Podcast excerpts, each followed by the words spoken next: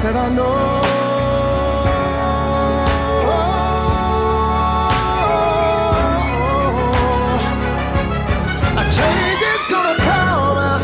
Välkomna till Skokonomics ekonomipodden där vi reflekterar, analyserar och ibland spårar ur, eller hur? Ja, det hör till. När det gäller huvudsakligen ämnena samhällsekonomi och politik men ibland vad man ska ha för julgran eller det kan vara lite vad som helst. Eh, Jag heter Jenny Lindahl och jag pratar med den som har namngett podden och eh, eh, kan man säga en hel ekonomisk politisk världsbild och som ni lyssnare numera är välbekanta med. Ingen mindre än Sandro Scocco! Det är du. Det där tror jag är den liksom starkaste presentationen jag någonsin har fått under alla de här åren faktiskt. Var, jag vet inte Ja. vad som har hänt Jenny, men ja, Vet du vad som har hänt? ja, jag är impad. Att vi glömde helt att presentera oss förra gången. Så jag kompenserar Jaha, okej, nu är jag med med. en extra stark presentation den här gången. Det, det förklarar en del. Förra gången började vi bara prata och sen så nämnde vi aldrig vad vi hette eller någonting. Mm. Vi bara hur är det med Joe Biden och det då. Så var vi då. Mm, vi har så mycket stammisar vet du, så vi tänker att vi är kompisar med dem. Mm. Jag gissar att eh, det är liksom de flesta som... Det, jag, jag tänker att om vi fick nya lyssnare så var det inte på rubriken på förra avsnittet. Så. Nej, Det- Jag tycker du kan glömma varannan gång och varannan gång köra en sån här otroligt fin sådär VM i boxning presentation liksom.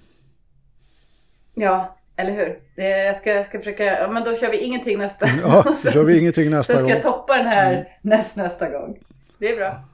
Eh, mycket att göra nu eller? Ja, det är ju det. Det är ju det. Jag vet. Så vi drar väl igång Mm. på en gång. Huvudämnet marknadshyror. Vi ska alltså prata bostäder och hyror igen. Eh, va? Igen? Har ni inte gått igenom allting tänker lyssnaren då. Men det har vi inte därför att förra gången så gick vi igenom eh, vad hette den då? Eh, ja i alla fall Wonkpodden som vi kallar den. Eh, men då gick vi igenom eh, den, den, en annan utredning än den som är den liksom huvudsakliga utredningen. Alltså det som man pratar om, det som är den stora debatten här när man pratar om så här marknadshyror och när man pratar om det här stora januariavtalet och den liksom huvudpunkten. Det är den utredning som vi ska prata om idag som heter någonting om fri hyressättning i nyproduktion. Vad heter den exakt? Det kanske du kan? Uh, ja, det borde jag ju definitivt veta, men det är sånt man aldrig lägger på minnet. Men det är den som handlar om helt enkelt eh, fri hyresproduktion. Kommittédirektiven lägger, sånt där jag lägger på minne däremot, för annars så hittar man dem inte när man försöker hitta dem. Och det är 2020 kolon 42.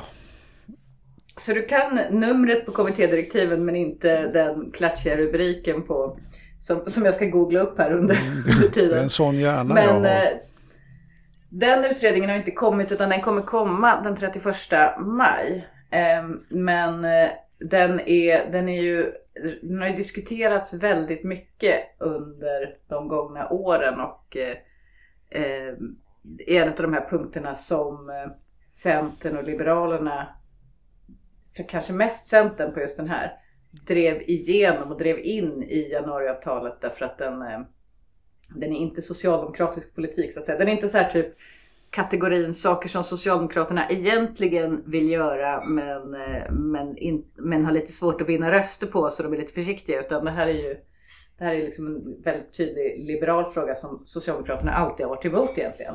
Nämligen alltså, fri hyressättning Ehm, och marknadshyror. Men vi har inte sett utredningen än, den kommer den 31 maj. Men däremot så har vi sett direktiven och de är ganska tydliga säger du.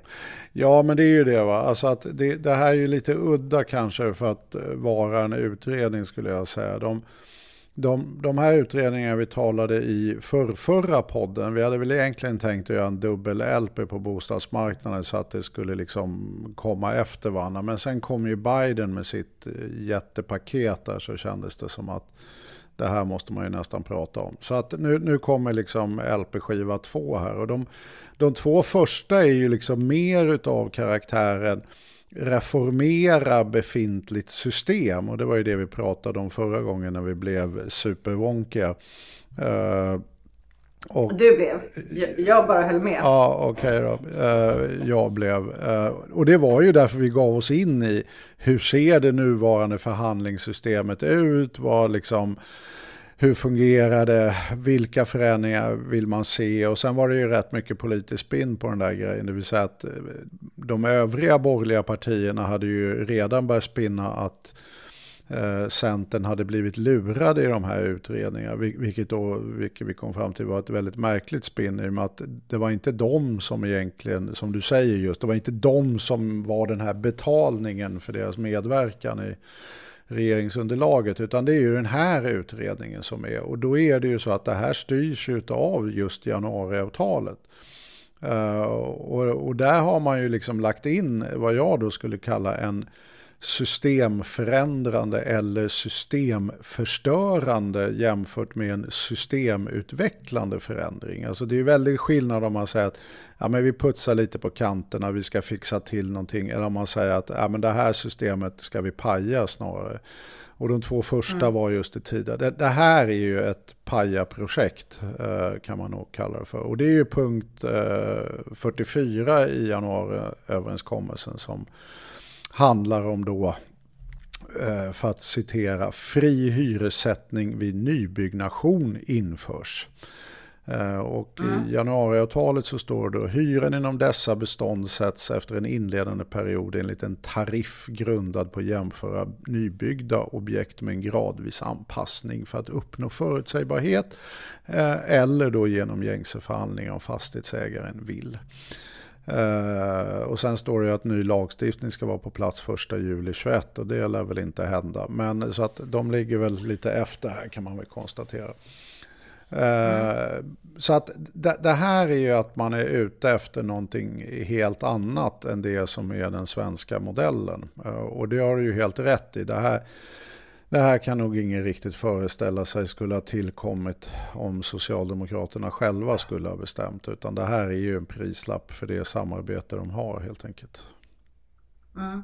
Och det, det är väl också så att det, det, det här är en sån här, eh, skulle jag säga, fråga som där samhällsintressena som eh, vill ha det här är ganska smala ändå. Eh, det vill säga man måste antingen ha man måste antingen ha väldigt stark ideologisk eh, idé om hur man vill att samhället ska fungera som, som liksom oavsett hur det funkar i praktiken. Att man här, jag är superliberal, jag vill att allt ska vara fritt.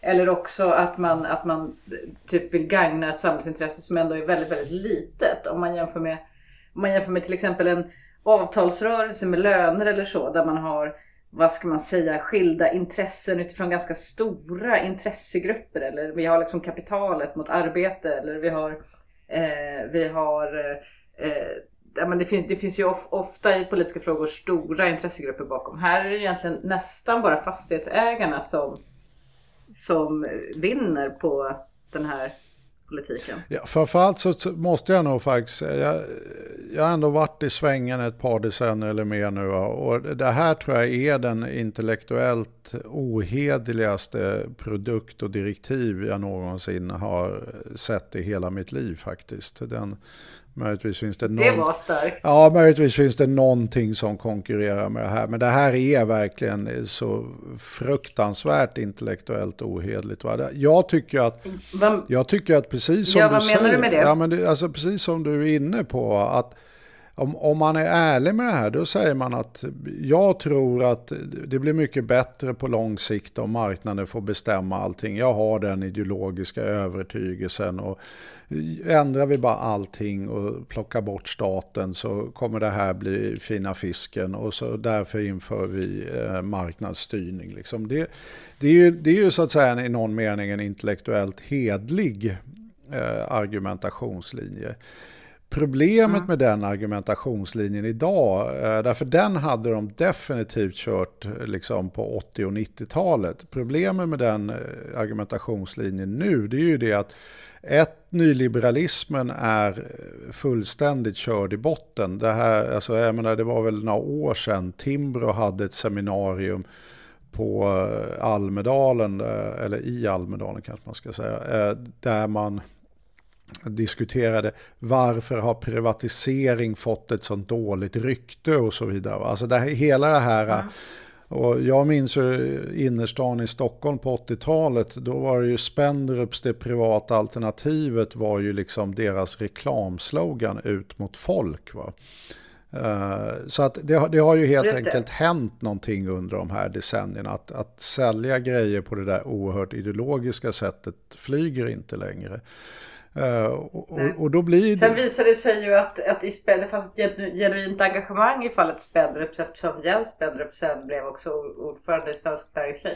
Ja, ja, nej, men det är inte så konstigt att en väldigt rik ägare gillar privata alternativ. Liksom. Men, men det, det som, så att de har ett problem har de ju då är att den här trenden de företräder är liksom egentligen utdöende. Va? Och det är ju inte så roligt för dem.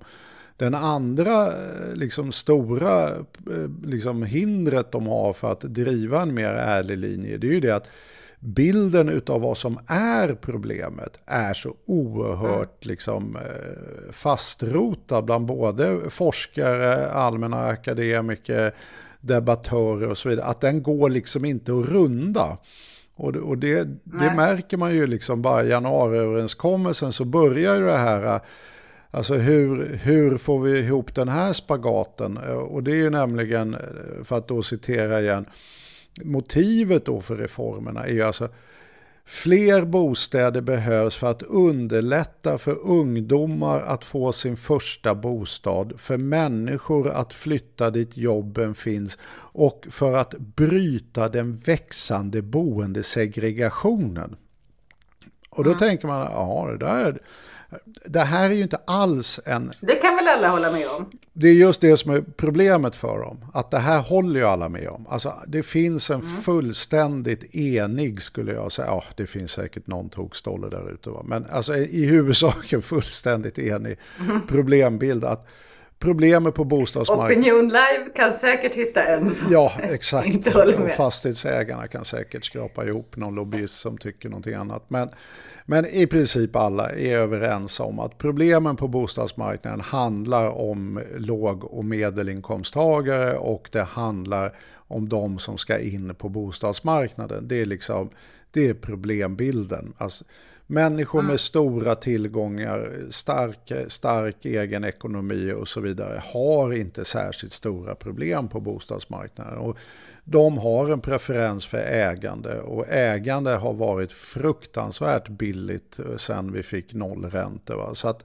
det är en grupp som egentligen mår rätt bra och trivs rätt bra i sitt boende och har låga kostnader för sitt boende. Idag har ju Idag har ju hyresgäster, vilket kanske inte var avsikten en gång i tiden, högre kostnader för sitt boende i normalfallet än vad då bostadsrättsägare har, eller villaägare har. Mm. Så att det, det nollräntorna här har ju inte bara lett till skenande fastighetspriser utan det har också lett till att man har en väldigt gynnsam kostnadssituation eh, liksom som ägt boende eh, besittare så att säga. Så att det...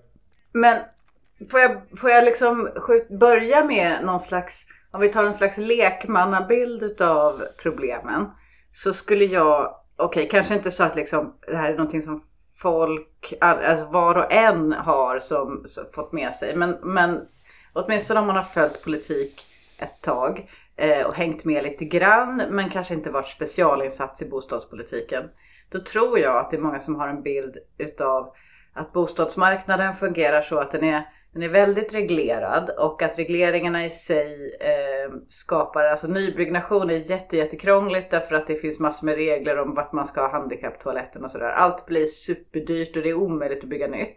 Ehm, och, att, eh, det här, eh, och att det här är ett problem som gör att det inte byggs hyresrätter. Och sen så dessutom så har vi ett annat problem Eh, som det här har beskrivits då och då i alla fall i debatten som, eh, som ett stort problem. Att man, man föreställer sig kanske en pensionär eller en, en ensam vuxen, barnen har flyttat ut, som bor kvar i en jätte, jättestor lägenhet på Södermalm i Stockholm som egentligen borde vara jättedyr men som är svinbillig därför att eh, vi inte har marknadshyror. Ehm, och, så, och så blir det liksom ingen rotation i systemet därför att folk sitter kvar, folk sitter fastlåsta i sina jättestora superbilliga lä- gamla lägenheter och sen så blir det inga nya lägenheter eftersom det är så mycket regleringar. Och om, om marknaden skulle fungera då skulle prissättningen göra att folk bodde där de borde bo så att säga. Ja, men det, det där, jag, jag håller helt med om att den där bilden är väldigt lätt att få. Och det, jag skulle säga det att det, det speglar inte alls hur bostadsmarknaden de facto ser ut och vilka problem den har. Utan det där speglar ju vilken enorm kampanjverksamhet både borgerliga partier och fastighetsägarna har bedrivit. Och uppenbarligen i och med att du nu återproducerar denna verklighet bedrivit framgångsrikt. Eh, därför att mm. det, jag menar just det här med att det, det går inte att bygga vet hyresfastigheter. Jag, jag, tror att när man tittade på det där så upptäckte man ju att det var ju 70 000 hyres eller fastigheter som var då eh, okåade och klara att sätta spaden i marken. Eh, men där man inte gjorde det och låg kvar på mark man hade tilldelat också för då hyresfastigheter och inte byggde. Och det handlade ju inte mm. alls om att det var krångligt att få mark eller få tillstånd. utan det handlar ju helt enkelt om att eh, vi har en marknad där ute nu. Att bolagen som agerar på den här marknaden har inte obegränsat med kapital och vågar inte ta obegränsat med risk. Så att man, som det heter, sequensar sina projekt. Va? Att liksom, man, man vill vara säker på att jag kan bygga här under en lång period och jag har tillgång till mark. Men det här är den kapitalmängden jag vågar ha ute så att säga på själva byggena eh, utan att vet, riskera att om det vänder så går jag i putten. Eh, mm. Och då bygger man ju liksom i den takt som man har liksom kapital för. Och sen med bostadsrätter så är det ju lättare för då då växlar man över den här skuldsättningen som då de utvecklarna har växlas över till hushållen och så får vi istället jättestora skuldökningar i hushållen. Men då försvinner de ju från marknaden. Mm. Eller från marknaden försvinner ifrån fastighetsägarna eller utvecklarna. Eh, men på hyresfastigheter så ligger man ju kvar där tills eh, man antingen säljer eller avyttrar eller låser man ju upp kapital. Eh, i mm. fastigheten. Och det där är ju en marknadsövervägning man gör. Det, det har ju liksom, om, om det ligger någonstans mellan 70 och 90 000 äh, liksom lägenheter man kan bygga och som man helt enkelt skjuter på. Alltså det, det kan omöjligen ha med tillstånd att göra därför att de har all rätt i världen att bara sätta ner spaden i marken. Utan det, det, det har ju med andra saker att göra. Så att, och det här med att liksom, det, det, är också en lite sådär lätt... Men om man ska ge Liberalerna rätt då. Mm. Så kan man tänka sig att det beror på att vi har sedan länge mättat marknaden eh, för folk som har råd att ha jättedyra bostäder. Det, det liksom, behöver inte byggas så jättemycket fler svidare bostäder. Men det går inte, nu är jag citationstecken i luften, det går inte att bygga billiga bostäder på grund av alla regleringar och så. Nej, det är också Det är en annan helt, fråga än marknadshyrorna, men, men, men så, så brukar ju de säga. Ja, det, det är också helt felaktigt. Eh, faktiskt fullständigt felaktigt. Va? Alltså, ett så var ju ett argument före 06, det var ju det att givet de kostnader som idag finns med att bygga en fastighet så kan inte vi hyra ut det med vinst till de hyresnivåer som finns i det vanliga beståndet. Det, det var en argumentationslinje. Och den hade en viss riktighet. Eh, att vet, det blev i relation då till vad kostnaderna hade skenat iväg för låga hyror helt enkelt med det gamla systemet. Och då tillät man ju det här man kallar presumtionshyror. Vi har ju redan ett särsystem för nyproduktion och det kallas ju då mm. presumtionshyror. Och det tillåter ju då full kostnadstäckning. Så att det mm, problem... Men det blir ju inga billiga lägenheter av det. Nej, det blir det inte. Men det har ju ingenting med reglering eller med hyressättningen eller med någonting annat att göra. Utan varför det inte blir några billiga lägenheter, det är ju därför att vi har haft en otrolig liksom, marknadsdriven eh, tillgångsinflation på både mark och fastigheter.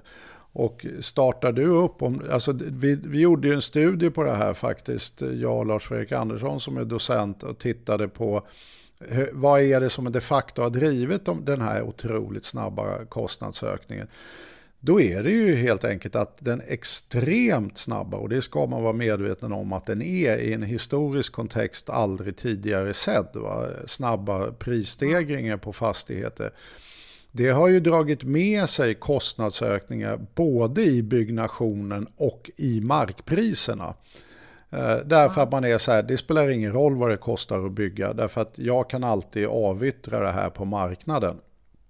Och det är ju det som är grunden till att det inte går att bygga liksom, med dagens marknadssystem billiga hyresrätter. Utan då måste man hitta på någonting annat helt enkelt. Därför att där det är attraktivt att bo, där har också priserna skenat och det har också gjort att markpriserna har skenat och byggkostnaderna har skenat. Och hur man tolkar att byggkostnaderna skenat, det är ju bland annat att vilket är faktiskt otroligt anmärkningsvärt om man nu är ekonom, att man alltså haft negativ produktivitetsutveckling. Det betyder att vi bygger sämre och dyrare än vi gjorde för 20 år sedan. Och det, det är väldigt, väldigt... Med ungefär samma regleringar eller? Ja, ja, absolut. Alltså det, mm. det, är inte det, det är inte det som är den stora saken, utan här är det de skenande priserna på allt möjligt. Allt ifrån insatsvaror och byggmaterial till eh, vad man tar för olika projekt till då markkostnaderna.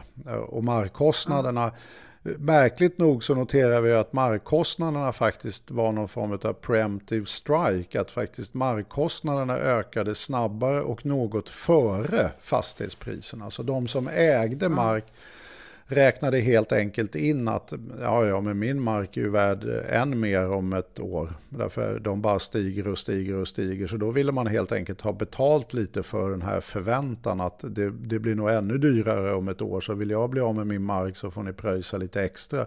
Och så är det ju. Va? Alltså, jag menar, om du ska köpa mark då får du ju börja med det och sen så ska man bygga och sen ska man sälja.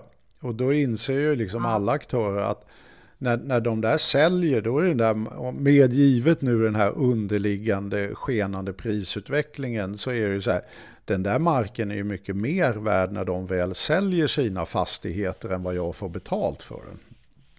Så att vi, mycket stökas till. Men borde det inte också ha blivit bill... Ja, okej. Okay. Innan vi kommer in på själva... Jag, jag vet att vi ska komma in på er utredning, men jag tänker också när, när vi då pratar om Okej, vi har en marknadsdriven kostnadsökning eh, som, som, som liksom är på, alltså på mark. Men sen har vi och också, på byggkostnader. och insatsvaror. Och på alltså på allt mm. som rör. Men om man tittar på byggkostnaderna. Mm. Det är lite konstigt om man går förbi ett vanligt bygge eh, i i alla fall i Stockholm, det, där jag bor i Högdalen, där det allt kommer upp som i Högdalen. Mm. Det byggs ganska mycket här. Det byggs en hel del fastigheter, både hyresfastigheter och, och bostadsrätter. Um, och på de stora byggena så är, är, det ingenstans så att det är inhemsk byggarbetskraft som jobbar. Utan det är ju folk som pratar ryska eller polska eller så.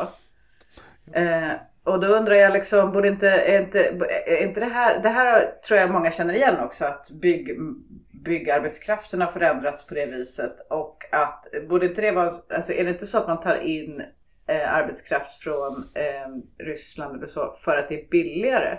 Eh, jo, jag tror så att det är mest Polen och Baltikum. Men eh, jo, alltså det, det, gör man ju. Men för att de har låg lön betyder ju inte att den entreprenören som säljer ut deras arbetskraft har dålig vinst. Ja, just det, för det är ju kanske Skanska eller så ändå. Ja, nej men alltså byggmarknaden är ju, eller byggsektorn är ju lite knepig får man ju säga. Alltså det, det, det finns ju oftast då en huvudentreprenör som säger att det är så här, jag har köpt en markbit, nu ska jag bygga någonting här. Eh, och utan att nämna någon företag, låt oss säga att det är skylten på något stort byggföretag. Liksom. Mm. Sen ska ju det där byggas och då skulle man ju kunna inbilla sig att det är den där som det står på skylten som bygger det där bolag eller fastigheten i och med att det är det som står på skylten. Här bygger och så ett, något känt namn utan att nämna någon. Eh, Men det är det ju inte. Utan det vi har problem med det är att det är underleverantörer till underleverantörer till underleverantörer till underleverantörer. Va? Eh, Och, och det gör ju det att vad de här som jobbar på byggena de facto tjänar i lön är inte särskilt avgörande för kostnadsbilden utan kostnadsbilden domineras av vilken efterfrågan det finns och vilka som kommer leverera den här produkten. Så att det, det finns ju helt enkelt många eh, idag företag, stora och små i den där svängen som gör en god vinst helt enkelt. Uh, och sen att det finns garanterat också människor som jobbar i samma sektor, inte minst då utländsk arbetskraft som har väldigt dåliga inkomster. Det, det, det gör inte byggena billigare helt enkelt, utan det är, det är marknadsdrivet och man tar ut det priset som för den liksom underentreprenör eller underentreprenör till underentreprenör till underentreprenör som det inte sällan är. Eh, som de helt mm. enkelt kan ta ut. Uh, och mm. sen vad de betalar i sin hand till sina anställda, det definierar bara hur mycket vinst de kan ta ut. Okej, okay. men om vi går in på kommittédirektiven då. Så det som du sa, du har skrivit en rapport när du jobbade för, med Bostad 2030. Fast det där, jag tänkte faktiskt, du ställde faktiskt en fråga jag inte svarade på, eller ett påstående. Det, det så kallade tant adgap-problemet, det här med liksom, vi har den ensamma gamla damen i sin femma på ja, Söder. Ja, just det, den ja. Den, den, den sa du ingenting om. Den kommer vi aldrig till. Det där är ju också en myt. Vi, vi har ju tittat på hur det ser ut. Va? Alltså, och, då, och det här är också otroligt viktigt. Va? Alltså, vad många argumenterar är ju att marknaden kommer att fördela befintligt bestånd effektivare. Och det, vad det betyder är precis att den här Eh, gamla tanten eh, tvingas att flytta och så flyttar istället en eh, familj in där med två, tre barn säger vi om det är en femrummare. Och då, då mm. behöver man ju ingen ny bostad i den meningen därför då kan ju hon flytta ner till den där lägenheten de bodde innan en tvåa och så utnyttjar man bara befintligt bestånd bättre. Det är ju liksom en av marknadsförespråkarnas absolut mest älskade argument. Mm. och då är ju alltid den här, man försöker hitta någon sådär, titta här bor någon gammal tant som eh, liksom bor på Söder och en stor lägenhet. Vad som är kruxet med den där argumentationen, och det har vi som sagt var faktiskt kört en studie på som är rätt unik. Vi har ju tittat på alltså alla boende i alla hyresrätter och i alla privata eh, bostäder, det vill säga både villor och bostadsrätter. Och både i villor och bostadsrätter jämfört med hyreslägenheter så är helt enkelt bostadsytan mycket, mycket snedare allokerad. Så att de, de delar av bostadsmarknaden idag som då vet du, är marknad, eh, det vill säga det ägda, villor och bostadsrätter, utnyttjar sin yta mycket, mycket sämre än vad det som vi har på förhandlade hyressidan. Och det är egentligen inte när man tänker efter sådär jättekonstigt. Va? Därför man tar ju den här väldigt udda situationen med den här gamla pensionären som bor där och egentligen ska tvingas därifrån genom en hyreshöjning. Man förstår ju att det förmodligen är en väldigt apart situation och inte särskilt representativ. Men vad som däremot är representativt, det är nämligen det att om man är rik så har man en preferens för större boende. Du hittar väldigt ja. få rika människor i ettor. Det är helt enkelt av den anledningen att om man är rik, då tycker man att äh, det är kul att ha ett bibliotek och en matsal och lite grejer sådär. Det tycker väl egentligen alla oavsett inkomst fast ja, man har lite olika det, möjligheter det. Det tycker alla, men på en marknad som är fri mm. marknad då kan helt enkelt rika ge uttryck för den här preferensen. Och det är precis det man ser när man analyserar bostadsyta. Att så sanningen är precis den rakt motsatta. I ett marknadsdominerat system så skulle vi ha många fler äldre pensionärer som bodde i stora lägenheter därför de helt enkelt skulle kunna. Och vad det innebär då i sin tur det är ju det att de som inte kan får ju helt enkelt tränga ihop sig i mycket mindre lägenheter. Så att hela idén om att det här skulle lösa någon form av trångboddhetsproblem eller för normal och låginkomsttagare är ju ur det perspektivet fullständigt nonsens. Mm. Och ska man vara då, det vilket jag tycker är jätteviktigt, man, man luras ju lätt av sådana här uh, formuleringar. Va? Alltså, då säger de så här, man får mycket bättre matchning om man vet använder marknaden och prismekanismen.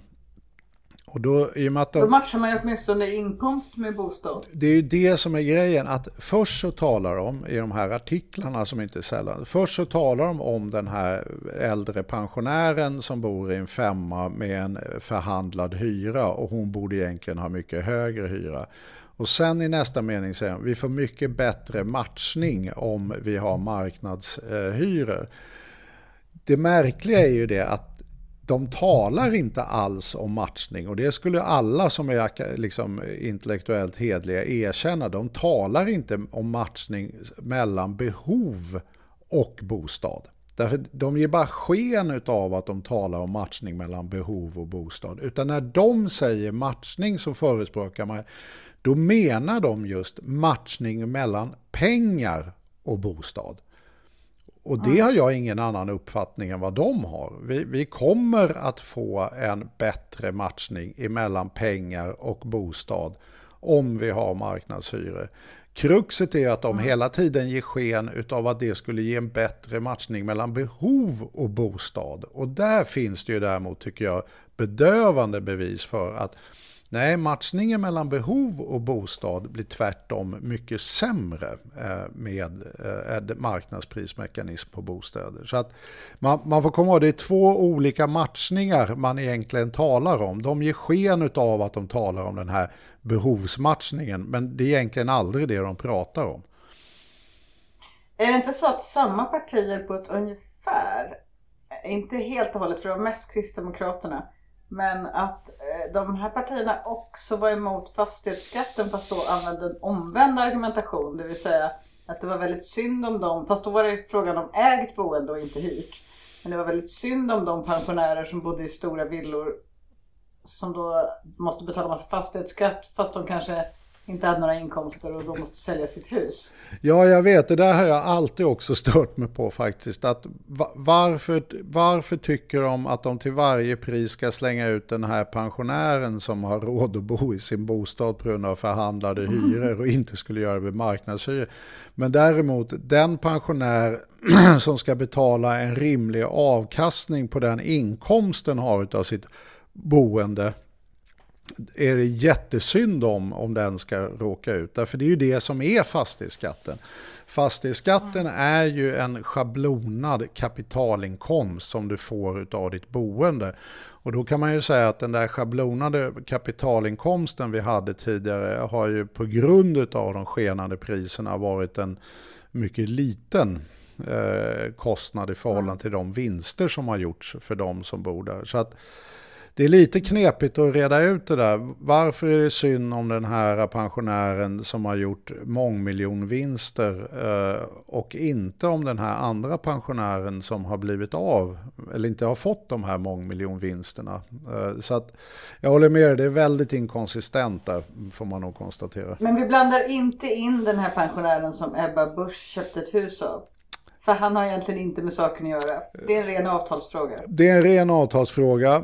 Boendet verkar enligt de här marknadsfundamentalisterna vara något stort för honom om jag förstår husets beskaffenhet rätt. Han verkar ändå ha lite mer än ett sovrum och ett vardagsrum Uh, huset verkar något större. Så att det är ju i linje med att tvinga ut dem som bor så pass stort. Men däremot så får man väl konstatera. Men han kan ju vara väldigt rik också. Ja, det i det här fallet så blir det ju ändå fel enligt den logiken. Därför han äger ju faktiskt sitt boende. Men hade han hyrt det där huset då hade, då hade Ebba haft torrt på fötterna. Då ska, då ska gubben ut. En lösning kan ju vara att Ebba hyr huset då. Ja, vi, vi återkommer inte till den här frågan. Nej, nej jag, jag tror vi lämnar Rebba. Men, men jag tror att det är väldigt viktigt att hålla reda på de här grejerna. Att man måste se på logiska grunder, vad är det som händer på bostadsmarknaden och vad, hur kommer folk bete sig? Och att en bättre matchning mellan hur rika människor är och hur de bor, det är absolut ingenting som kommer bryta den växande boendesegregationen som man har som ambition i den här januariöverenskommelsen. Och som också är en kvarvarande ambition i kommittédirektiven, utan tvärtom Mm. Får du en bättre matchning emellan hur rik du är och vilken bostad du har, då får du en mycket kraftigare boendesegregation och du får en sämre matchning mellan behov och boende. Så att det är lite olika matchningsfrågor helt enkelt. Men om jag förstår dig rätt så menar du att det som är intellektuellt ohederligt här, det är att man har skrivit kommittédirektiv som påstår att marknadshyror har effekter som det inte har. Alltså att marknadshyror kommer att ha effekter som det inte har och att det nuvarande systemet fungerar på ett sätt som det inte gör. Alltså man gör en verklighetsbeskrivning som är helt fel och alla vet att den är fel. Uppfattar det rätt? Ja, men det, det skulle jag säga är en alldeles korrekt beskrivning. Alltså de, de håller sig ju när det gäller problembilden till det som faktiskt är problembilden. Alltså just det här med att det är svårt för ungdomar att flytta hemifrån, det är svårt att flytta dit jobben finns. Och vet, eh, låg och medelinkomsttagare har väldigt svårt att hitta bostad för det finns för få hyreslägenheter och de som finns är för dyra. Och de har inte råd på grund av som direktiven lyfter fram på grund av kapitalinsatsen så utestängs, alltså om du ska in i någon villa eller bostadsrätt så måste man ju ha massa pengar till insats. Och många människor mm. har inte det och då stängs de ute. Så att problembilden är ju eh, relativt korrekt beskriven. Det, det, det, som just blir det intellektuellt ohedliga det är att nu ska vi lösa allt det här, nu ska vi införa marknadshyror. Och här finns det ju då en liten lösning på detta. Men den är i sig just så otroligt intellektuellt ohedlig. Att, men vänta nu, om, om vi ska lösa allt det här, då måste ja. vi ett få mer byggande. Vi ska alltså bygga, eh, därför det är också ett uttryckligt mål här uh, i direktiven, ja. att det är fler, många måste få tillgång till hyresmarknaden. Så vi ska bygga mer och det ska bli billigare hyror. Och det, det fattar man ju. Om, om, du har den här problembilden så verkar det ju en rätt klok lösning. Det ska bli mycket fler hyresrätter och de ska bli mycket billigare. Där, där har de fortfarande mig med på vagnen. Liksom. Att det verkar ju rimligt. va? Ja. Och sen klämmer de till då med, nu ska vi ha marknadshyror. Och, och då, då tappar väl, skulle jag säga, de flesta lite hakan under hur gick det här till? Därför att långt innan den här utredningen och januariavtalet kom på plats så vet hade ju redan Finanspolitiska rådet, eh, SOUn om eh, presumtionshyror och så vidare. Alla hade ju konstaterat långt innan att får vi marknadshyror blir det ju mycket dyrare. Mm. Och då faller ju lite den här idén om de billiga hyresbostäderna om allting blir bara dyrare. Utan tvärtom, mm. så kom, den här problembeskrivningen man gör, den kommer ju bara bli värre om alla hyresrätter blir dyrare. Mm. Och då blir man ju konfunderad. Alltså hur, hur tänkte ni här? Om, om i princip alla har uppfattningen att det här leder till dyrare, hur, har ni kommit fram till att det leder till billigare? Och det, jag, jag, förstod verkligen inte det, så jag ägnade en del energi åt att försöka hitta någon form av underlag. Och då ska man vara väldigt medveten om att det förekommer absolut inget underlag i januariöverenskommelsen. Det kan vara förlåtligt. Det mindre förlåtligt är att det förekommer absolut inga underlag för, för de lösningar som man skissar upp i direktiven heller. Utan det är helt tomt på evidens. Eh, men, Men hur van... Eh, det låter ju ovanligt att man skissar upp lösningar i direktiv. Eh, eller jag vet inte, jag har, jag har väl inte skrivit några direktiv. Men antingen så har man väl ett resultat som man vill ha. Så här typ att okej, okay, vi har ett problem att lösa. Vi vill att det ska vara gratis bostäder. Vi vill ha en utredning om hur det skulle kunna lösas. Eh, eller också är det väl så, eller jag, men jag tänker så här, det är lite konstigt och, och den tekniska lösningen så att säga, även om det inte är i detalj, men att exakt hur ett problem ska lösas är i direktiven. Ska det vara så? Nej, det, det var ju det jag började med här, att det, det här är ju knappt en SOU i den meningen, utan det här är alltså statlig offentlig, det här är ju nästan en genomförandeutredning. Va? Eh, skulle vara passat bättre som DS eller någonting, alltså en departementsskrift. Alltså, du har ju helt rätt i det att utredningar brukar ju ha eh, liksom, eh, uppdraget att finna lösningar eh, och själva se till att hitta någon finansiering numera. Och sådär. Men här är det ju så att man, man har både målat upp problembilden och lösningen på problemet. Och sen ska de bara hitta egentligen den tekniska utformningen för att det här ska bli verklighet. Och det är ju mycket mer likt egentligen en genomförandeutredning. Vi har redan bestämt vad vi ska göra. Hur gör vi det här? Eh, Men bortsett från den lilla abrovinken så gick det faktiskt eh, efter lite letande att hitta var det här kom ifrån. Och det är nämligen den presumtionsutredning som kom 2017, alltså rätt nyligen, där man faktiskt tittade just på eh, hur man skulle prissätta nyproduktionen. Eh, och det var en stor utredning där parterna var med och så vidare och man hade en SOU och då var ju mandatet mer öppet i den meningen att hur kan vi göra reformer på det här området som leder till att vi får bättre måluppfyllelse och sådär. Den beskrev ju det att nej, det här kommer inte påverka byggandet särskilt mycket, eh, och, alltså och även hyresrätter då, därför hyressättningsmodellen påverkar inte det här. Så att de föreslog liksom lite marginalförändringar av det befintliga systemet och tittade på lite problem och sådär. Alltså lite mer i den linje som de här två första utredningarna vi pratade om förra gången. Att ja, men vi försöker göra det här lite bättre. Det var en aktör där som inte var nöjd med detta. Eh, och det var fastighetsägarna. Eh, så fast... Det hade jag kunnat gissa. Det hade man kunnat gissa. Eh, och det, de har ju drivit marknadshyror ja, ungefär så här 100 år så att det var inte jättekonstigt. De skriver ju ett särskilt yttrande i den utredningen där de då protesterar emot utredningen, eh, hela resultat. Eh, och i det särskilda yttrandet så går i princip både skrivningarna i januariöverenskommelsen och hela direktiven att finna.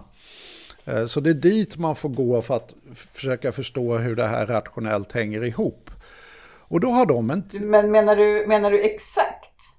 Vadå exakt? Ja, det, ja, det är extremt. exakt ja, ja, det, så alltså, de, alltså, när det gäller måluppfyllelsen för vad fastighetsägarna ville så är det skrämmande likheter. Alltså det är helt uppenbart, vilket vi påpekade i en Aftonbladet-artikel för några månader, ja, kan det vara ett halvår sedan. Eh, att det är helt uppenbart att Centern har tagit fastighetsägarnas särskilda yttrande och tagit med sig det in i sin politiska process och tryckt igenom det i januariavtalet och i direktiven. Det här är fastighetsägarnas direktiv.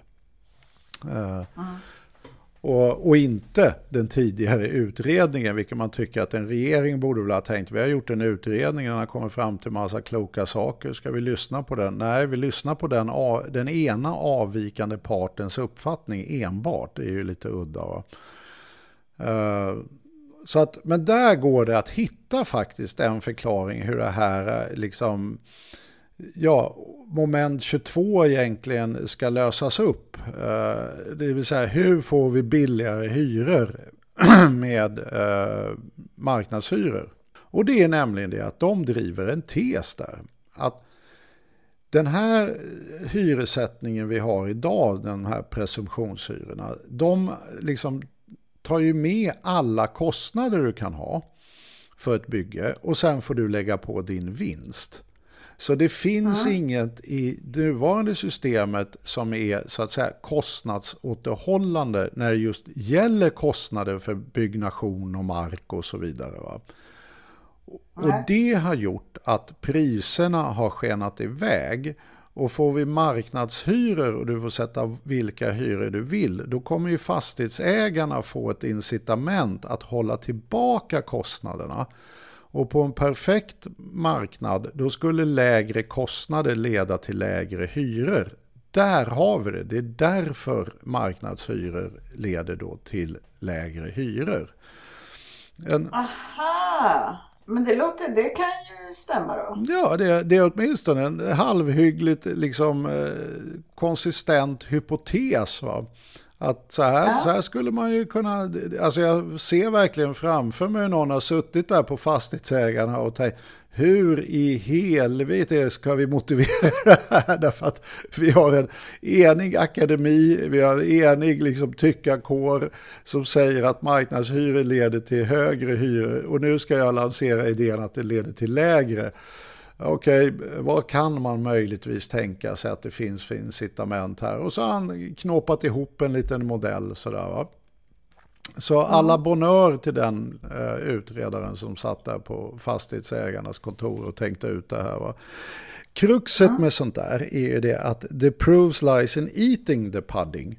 Att ha en avancerad hypotes om någonting är inte särskilt övertygande. Och här hamnar ju då återigen då eh, liksom problemet i samma situation. De presenterar inte ett enda bevis för att den här väldigt högt flygande hypotesen skulle stämma. Eh, Så att det är verkligen en sån här, jag satt upp en sen kväll och skissade på olika möjliga hypoteser. Vi kör på den här va. Och det känns det ju lite svajigt att ändra ett helt hyressättningssystem för. Jo, men nu ska de ju utreda det i alla fall. Nej, det tänker de inte Alltså, alls ju- utreda, därför det är ju ett ingångsvärde. Va? Det är ju det vi krävde. Vi Jag utredde förstår. nämligen det. I vår utredning som heter då, eh, som jag och Lars Fredrik och en nationalekonom som vi jobbade med då eh, tillsammans i det som var Bostads 2030, så Per Lindberg. Så det var Lars Fredrik och jag och Per som gjorde den här och den heter ju en granskning av direktiven till utredning av fri hyressättning i nyproduktion. Eh, Den utredningen kan ni hitta på nätet så det är bara, där hittar ni mycket av det som sägs här också fast bättre belagt. Eh, Vi tyckte att det, det där var ju spännande. Det, ett, att det var ju kul att någon klämde ur sig varför det här överhuvudtaget gick ihop. Eh, och, men det var ju också kul att vi då fick någonting att pröva. Eh, Så vi testade ju där med en rad olika statistiska metoder om den här rätt vågade hypotesen. Därför att i och med att byggmarknaden inte bara bygger åt vet, hyresfastigheter utan i hög utsträckning ägnar sig åt att bygga åt eh, bostadsrätter.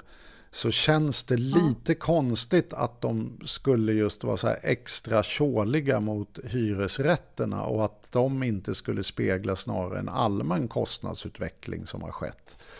Eh, I och med att det är samma liksom, byggbolag som bygger och så vidare. Så att vid tesen får man nog säga redan på en sån här eh, deduktionsnivå eh, luktar inte så gott.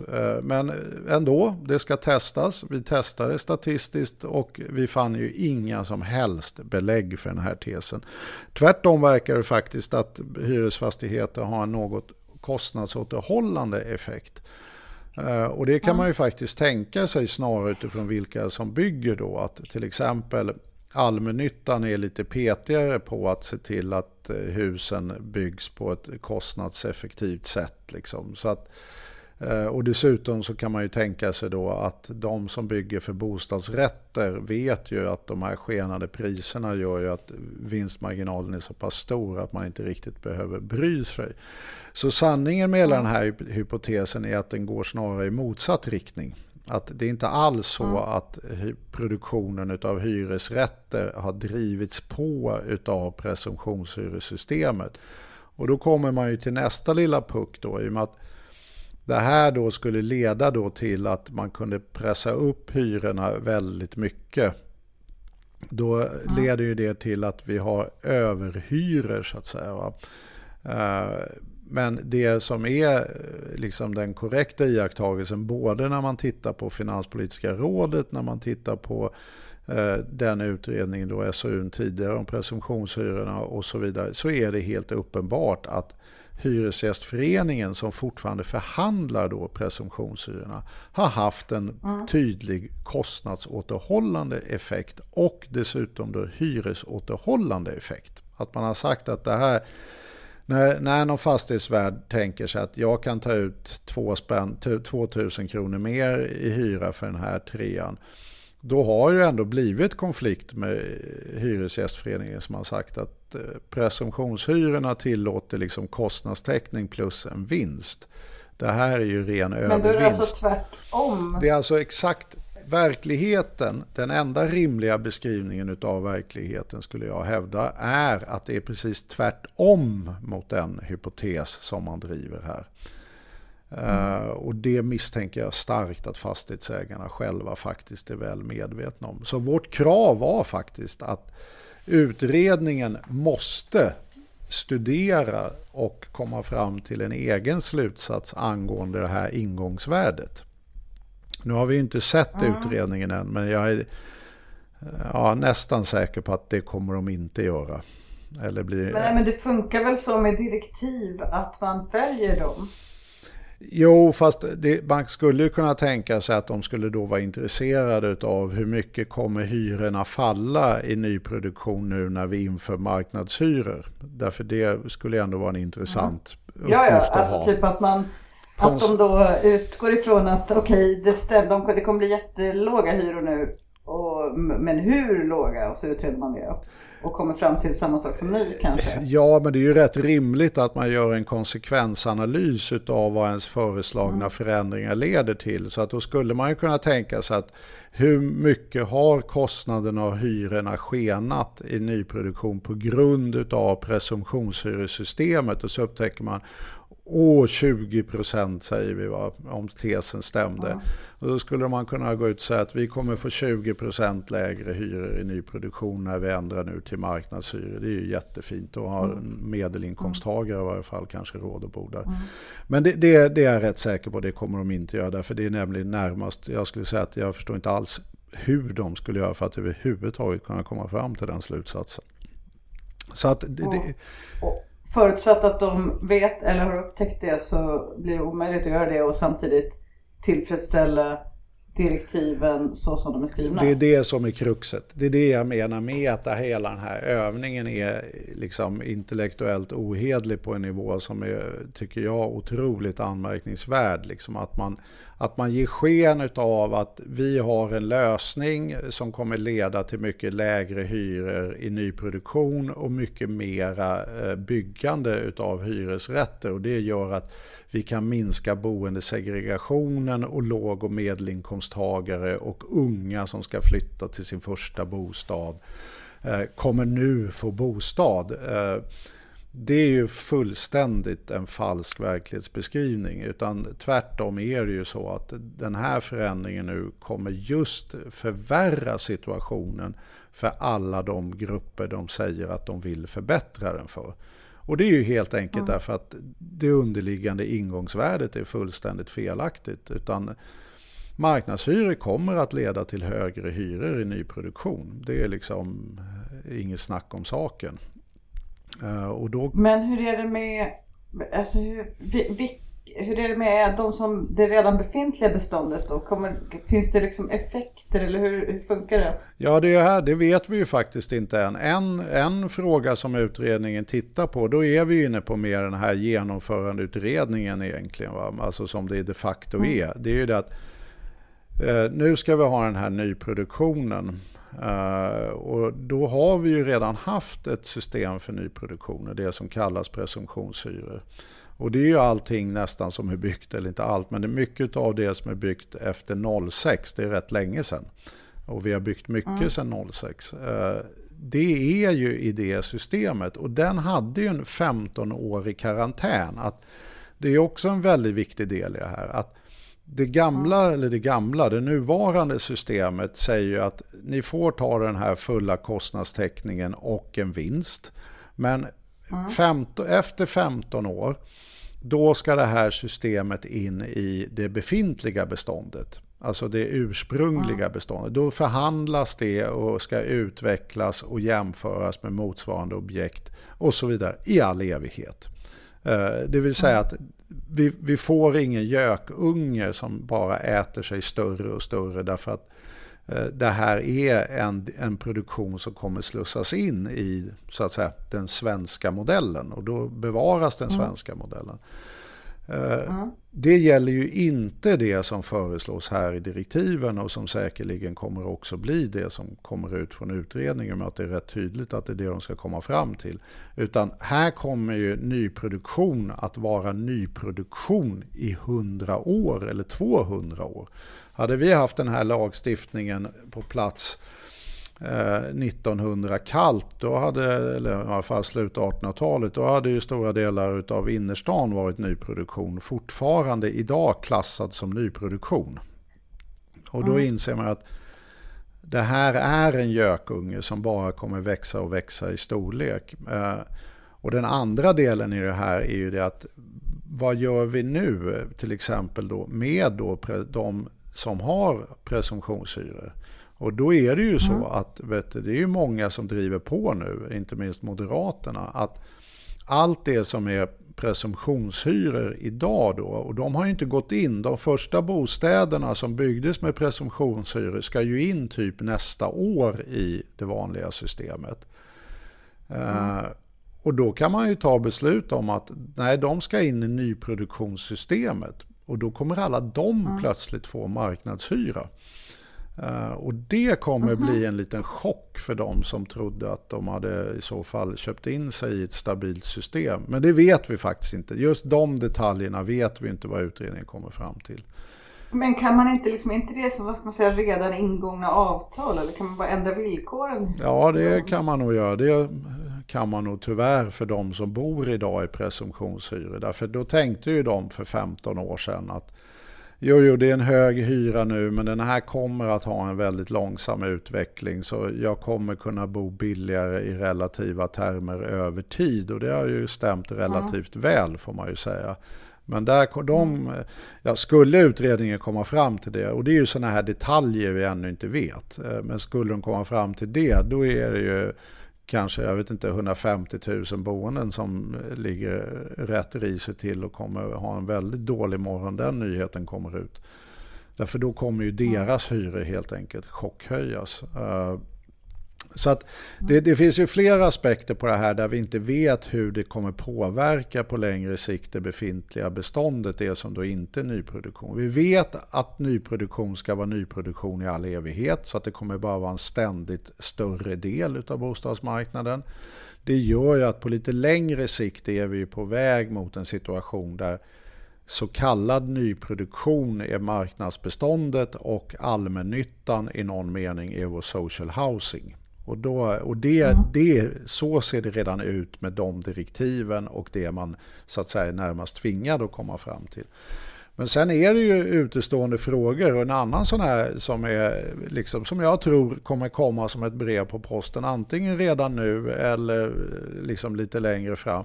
Det är ju hur man ska behandla eh, lediga lägenheter. Eh, då driver ju återigen borgerliga partier eh, att eh, man, de ska, och inte minst fastighetsägarna, att de ska in i nyproduktionssystemet. Vadå, så att om någon, så fort någon flyttar från en lägenhet, ja. då, då blir det räknas som nyproducerad? Ja, då ingår den i det nya beståndet. Därför den är ledig helt enkelt. Då, Men nyproduktion Alltså det är väl inte, men det här är ju, det är ju, det är ju knäppt. Ja men det här är... Då förstår man inte vanliga ord. Nej men det här är ju, alltså nyproduktion som är 50 år gammal tror jag också kan komma uppfattas som en lite av en eh, paradox mm, ärligt mm. talat. Så att det språkliga här kan man nog se över lite. Men det är ju naturligt, här är ju ett argument att det här drabbar ingen som bor nu.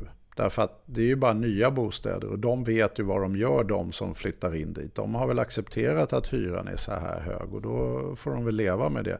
Men det där är också en otrolig sanning modifikation. Därför om den här gökungen bara växer och växer då blir det ju en mindre och mindre del när befolkningen växer som människor de facto kommer ha möjlighet att röra sig inom. Så konkurrensen mm. på de bostäder som är vettigt prissatta kommer ju bli mördande. Och det är ju, så mm. att det här har ju jätteeffekter och då kommer det ju naturligtvis bli så att pressen på att trycka upp hyrorna i det befintliga beståndet när många vill vara där kommer ju bli jättehög. Va? Uh, och det tror jag skulle ju förvåna mig mycket om uh, ett, uh, fastighetsägarna inte skulle utnyttja det. Va? Att vi har en kö på en miljon här. Va? Så att, och det är precis det vi ser i till exempel i Bryssel. Där, där man har då, du har ett ägt boende eller ett bestånd utav, bestånd av ägt bostadsrätter och eh, villor då.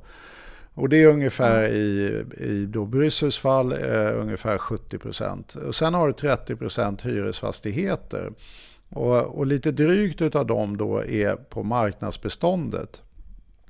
Eh, där vet, definierar man då från EUs sida att om man har mer än 40% av sin disponibelinkomst i hyra, då har man så kallad overburden rent. Eh, det vill säga att du betalar för mycket hyra för att egentligen kunna överleva. Eh, det är liksom mm. overburden rent. Och det EU har faktiskt ett sånt här väldigt socialistiskt mått. Därför ur ett marknadsperspektiv så får väl alla göra som de vill. Men eh, någon har ändå lyckats peta in detta overburden rent. Liksom. Och, mm. och då tittar man på det, då ser man ju, alltså overburden rent-hushållen i marknadssegmentet där är ju enorm. Alltså de, de, de har, alltså jag kommer inte ihåg, jag tror varannan eller var tredje person har en alldeles för hög hyra för sina inkomster. Det är en enormt stor mm. del som alltså egentligen inte klarar av att bo där. Och som då är vet, egentligen eh, edgeable, vad heter det på svenska? Eh, tillåtna att bo i social housing. De, kvalificerade kanske? Kvalificerade säger vi nog kanske. Eh, kvalificerade för att bo i social housing. Därför de här länderna som har den här tvådelade, vilket vi också kommer få. Alltså inför marknadshyror mm. Så är tvillingkompisen social eh, boende. Så enkelt är det. Va? Ja, och det driver ju också liberaler och centerpartister och så på för. Ja, exakt. Det ska man ju ge dem, att de har mm. fattat att det, det, är så det funkar. Ja, fast det där tycker jag också är lite en fuling, därför det gör de inte här. Här vill de införa marknadshyror, men de nämner inte ett ord att det, det kommer leda till eh, social housing. Men däremot så gör de ju det mm. andra. Men de vill ha social housing. Ja, men det motiverar... Säger de i sin bostadspolitik i övrigt. Precis, men de, de liksom vill inte vara öppna med att konsekvensen av att införa marknadshyror är social housing därför folk har inte råd att bo, utan de vill låtsas att social housing vill vi ha därför att de som är arbetslösa och fattiga och går på SOS ska ha boende. Och, och de vill mer se det som så att säga socialpolitik. Va? Eh, och det är ju för att de inte erkänner problembilden som ändå direktiven gör. Det här handlar ju om låg och medelinkomsttagare som inte hittar boende. Alltså vi talar inte om mm. utslagna eller människor i utanförskap utan de har naturligtvis också en enormt problematisk situation men de är långt ifrån de enda så att säga.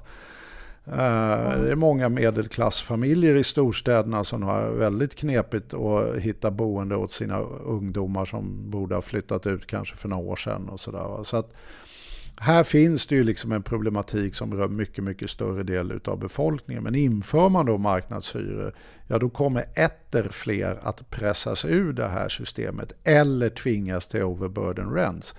Och då säger de, mm. jag var i en debatt med Lars Jonung som driver marknadshyror väldigt mycket på Svenska Dagbladet tror jag det var för något år sedan. Och han, mm. tyck, han svarade någon gång, vi känner ju varandra lite ytligt naturligtvis, det är ett litet land här. Sandra, om du får något toppjobb någon gång så kommer du upptäcka, skrev han till och med i artikeln, kommer du upptäcka att du kan få vilken hyreslägenhet du vill på fem minuter i Bryssel. Eh, det tyckte han var yes, kanonfint. Ja, det kan man. De mm. har ju en fin spotmarknad för just hyror. Men de har ju då fruktansvärt höga hyror därför de just är en spotmarknad. Det som händer då, det är just att alla de här som har overburden rents i marknadssegmentet, de, och som är kvalificerade för det de har som social housing rent inkomstmässigt, de får ju ingen social housing. Så att problemet kvarstår, det här med att ja, men vi har inte löst bostadsproblematiken. Nej, kön till social housing i Bryssel eh, från en familj som är kvalificerad är över tio år. Mm. Och det förklarar ju varför folk sitter fast i de här skyhöga hyrorna som de inte har råd att betala. Så att det, det, är ingen lösning med social housing i den meningen. Alltså om man säger så här, vi ska lösa låg och medelinkomsttagarnas bostadssituation, vi ska ha social housing. Ja, men länder som har social housing visar sig oftast ha väldigt långa köer till sitt social housing och då hänvisas de här grupperna istället till marknadssegmentet som de egentligen inte har råd att bo i. Uh, och den modellen eh, ser jag liksom ingen som helst anledning att importera. Och dessutom är det ju så att just det här med att de faktiskt betonar att bryta den växande segregationen är ju närmast ett skämt ur det här avseendet.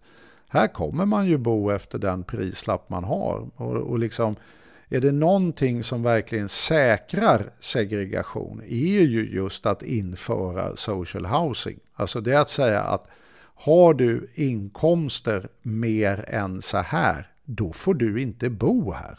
Alltså det, det är ju liksom en, det är en formaliserad segregering. Eh, vi, vi har ju faktiskt på svensk bostadsmarknad inga som helst sådana krav att eh, om du har den där inkomsten får du bara bo där borta, men om du har den där inkomsten då får du faktiskt bo där borta. Uh, och är det någonting som naturligtvis driver segregation så är det ju det. Att börja ja, så. Det där är ju, det är ju liksom inte bara driv, driver segregation, det liksom är ju segregation. Eller vad man ska säga. Ja, det är en formell segregation. Det, det, är, inte, ingen dynamisk effekt eller så, utan det är liksom det är bara, ja men eh, här, ni får bo här och ni får bo här för ja. ni är olika rika. Ja, jo, nej, men det är, ju, det är ju verkligen det. Va? Så att det är det jag menar med att det här är bland det mest intellektuellt ohedliga sätt. Det är ju det att alla de grupper de säger att de månar om kommer att få en mycket sämre situation utav det förslag man har. Och det förslag man har bygger på en hypotes som redan som hypotes framstår väldigt svajig och när man eh, kontrollerar den så visar det sig att den går i exakt motsatt riktning. Och då, då blir det lite så här, okej, okay, här, här jobbar vi inte med det intellektuella utan här är det väldigt, väldigt mycket politik och lite avdelningen ful politik. Alltså det vill säga extremt ideologiskt driven politik som inte är liksom öppen med att den är ideologisk. Utan man ger sken av att den är social ingenjörskonst. När den just inte alls är social ingenjörskonst. Men jag tänker också på det här som du pratade om i, eh, vi var inne på det i förra, förra avsnittet, men kopplingen mellan underhåll av fastigheter och vilket skick man håller dem i, hur bra hissen funkar och besiktning och lampor och allt sånt där och eh, hyran. Alltså att idag finns det en tydlig sån koppling. Det gör det både i så att säga, presumtionshyresystemet på sätt och vis med, med kostnad kopplat till eh, hyra och, och i förhandlingssystemet med, med, vad heter det, med vad, vad ska man säga, bruksvärdet kopplat till hyra. Men jag tänker det blir väl stora effekter på, om man tittar på andra länder. En, en sak man kan slås av där, där är ju att även i andra rika länder, om man går i andra liksom, rika västländer som har andra system. Så, så kommer, man in, kommer man in i områden där det är som inte alls ser ut som det gör i Sverige. I Sverige finns det liksom inga områden där det inte finns någon fasadunderhåll alls. Eller där det inte finns några planteringar alls. Eller alltså som inte, där det inte finns något underhåll alls. Utan det finns alltid en viss standard Även i så de fattigaste hyreshusområdena. Men det gör det inte alltid i andra länder. Nej, nej men det är ju, man, man ser ju väldigt tydligt om man går in i ett fattigt område utomlands huruvida det är fattigt eller inte. Och jag håller helt med dig, det ser man inte på samma sätt på underhållet i Sverige. Och anledningen till det är ju att vi har kollektivt förhandlade hyror. Att om hyresvärden missköter sig, då kan ju Hyresgästföreningen säga att du, hissen funkar aldrig, du har inte renoverat, liksom kaklet håller på att trilla in i skallen på folk och badrummen luktar mögel. Liksom. Eh, här blir det inga hyreshöjningar. Så att då bygger man ju in ett incitament att åtminstone upprätthålla en halvhygglig standard för att få tillgång till hyreshöjningar helt enkelt.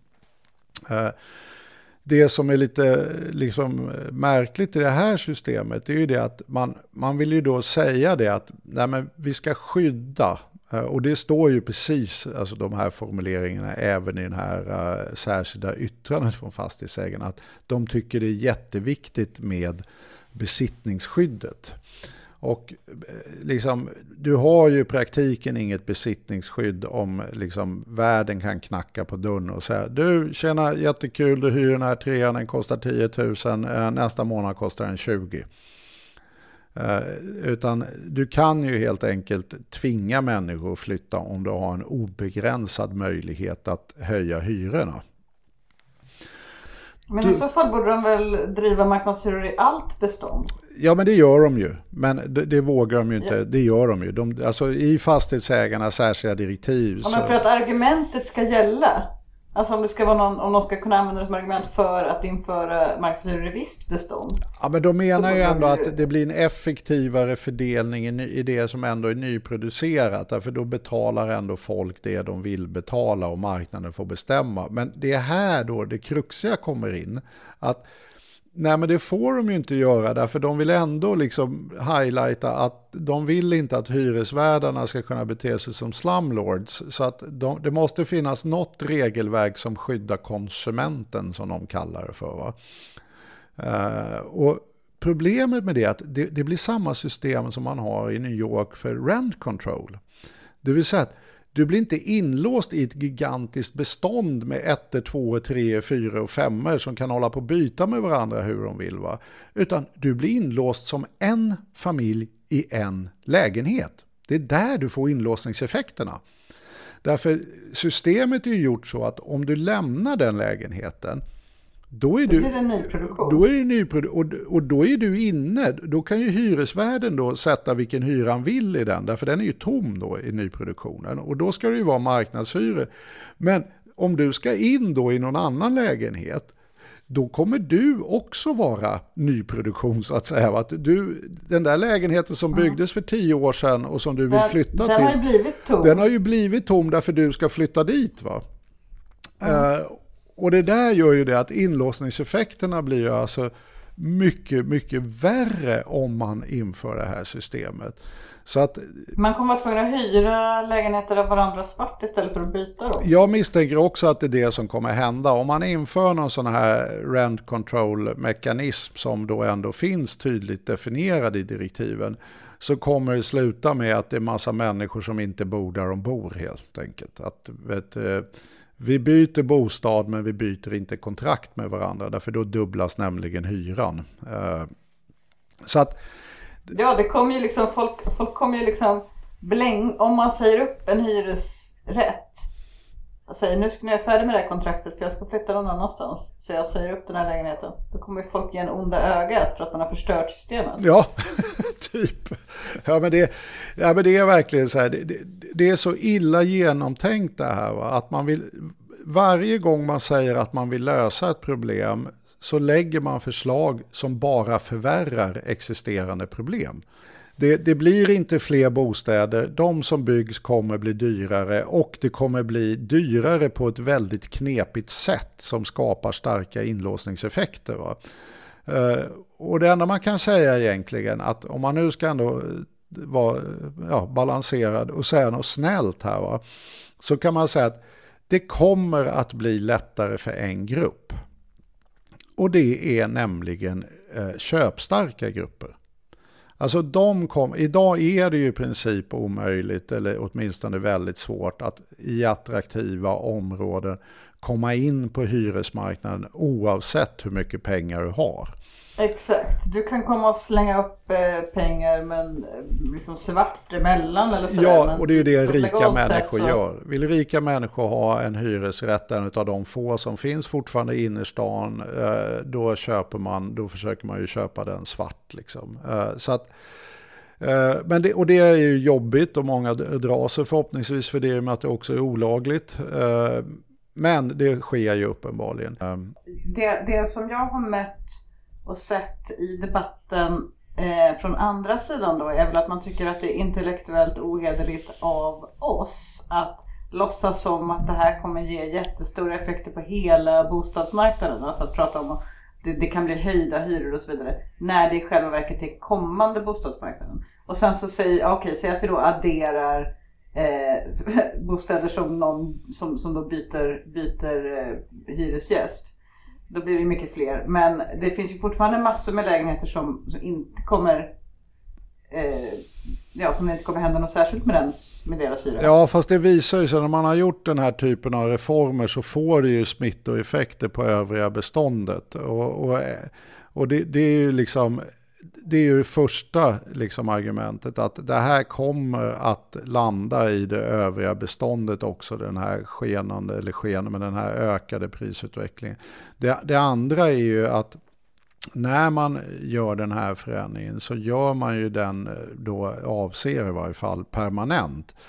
Vilket gör ju det att jo, det kommer ju ta 20-30 år innan vi har ett helt nytt system.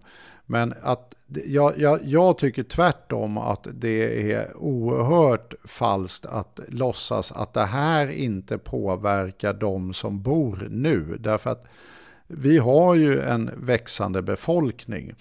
Jag menar, det är inte länge sedan vi var 8 miljoner människor, nu är vi 10 miljoner människor och de behöver också bostäder. Och om du då ständigt låter det som växer bara vara det som är marknadsdrivet, då kommer kakan för alla andra att minska. De kommer ju få en allt tuffare konkurrenssituation över tid.